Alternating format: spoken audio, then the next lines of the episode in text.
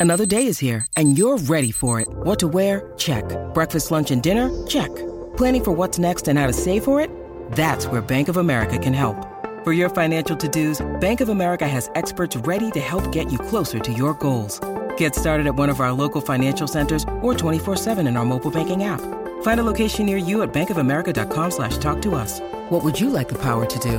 Mobile banking requires downloading the app and is only available for select devices. Message and data rates may apply. Bank of America and a member FDIC. This is We Have Options, hosted by me, personal finance expert Dominique Broadway. I left my career as a financial advisor to the 1% to help the 99% build generational wealth.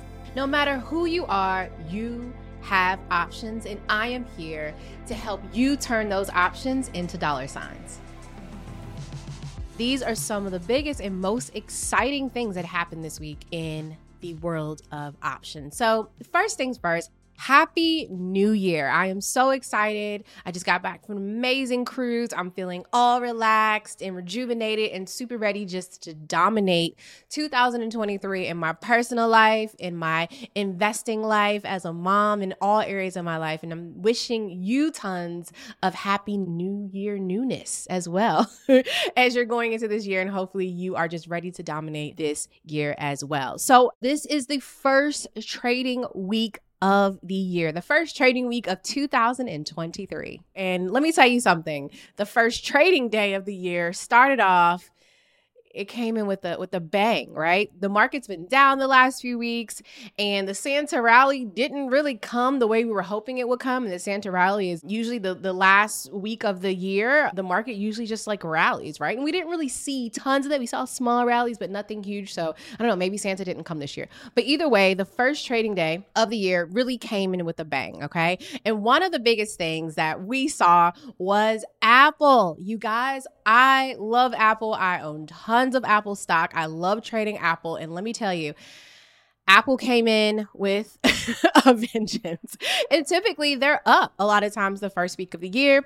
And for this first trading day, they came in, Apple stock totally shoots up.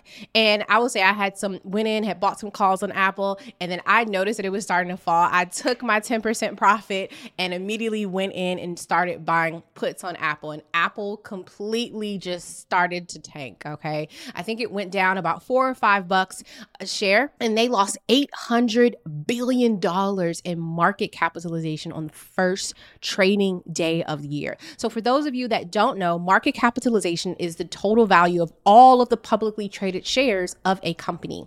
Um, and so, markets, uh, Apple's market capitalization fell below $2 trillion for the first time in a very, very long time. And just on the first trading day or in the first couple of trading days of the year, their market capitalization fell by $800 billion.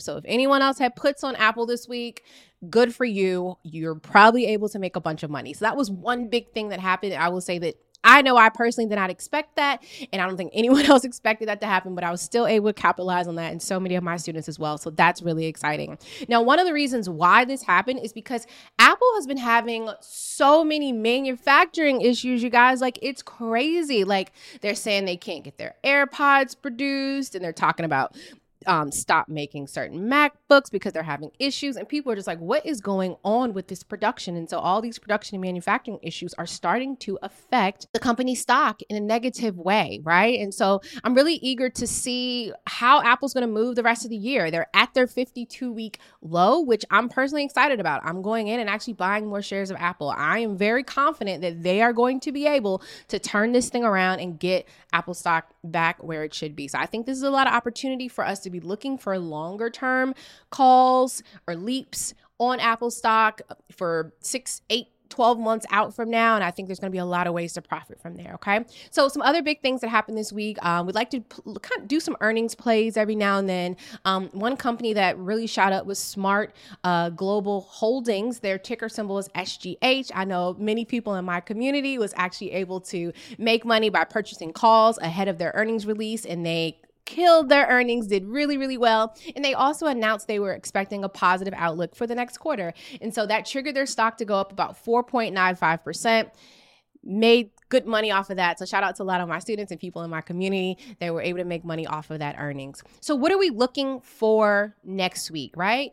As far as next week, really looking to see how um, you know consumer sentiment right? How are people feeling? A lot of people are feeling very leery about how the year is starting off how the market's starting off down for the year the pending recession jobless claims are still pretty high. So people just aren't super confident right? So that's what i'm really looking to see is how are the markets going to perform next week based on how people are feeling just very very uneasy at the start of the year all right? So some of the companies that will be releasing their earnings next week there's a lot of big financial companies believe believe it or not, releasing their earnings next week. Some of the companies that I'm personally keeping my eyes on, and you guys should as well JP Morgan, Bank of America, BlackRock, and one of my favorite airlines, Delta Airlines, will be releasing their earnings. And I know they've been doing pretty well financially um, for the past couple quarters. So I'm really excited to see how all of these stocks perform and how um, all the earnings, um, uh, how the earnings turn out for all of these companies next week. So those are just a few that we should be watching and keeping our our eyes on, all right? In addition to that apple. So I would like to end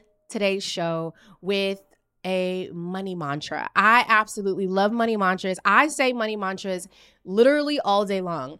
And I wanted to share this one with you for the first week of the year, which is my favorite money mantra. I say it all throughout the day, okay? And I hope that you say it and add it to your life as well. Please repeat after me. I am a money magnet.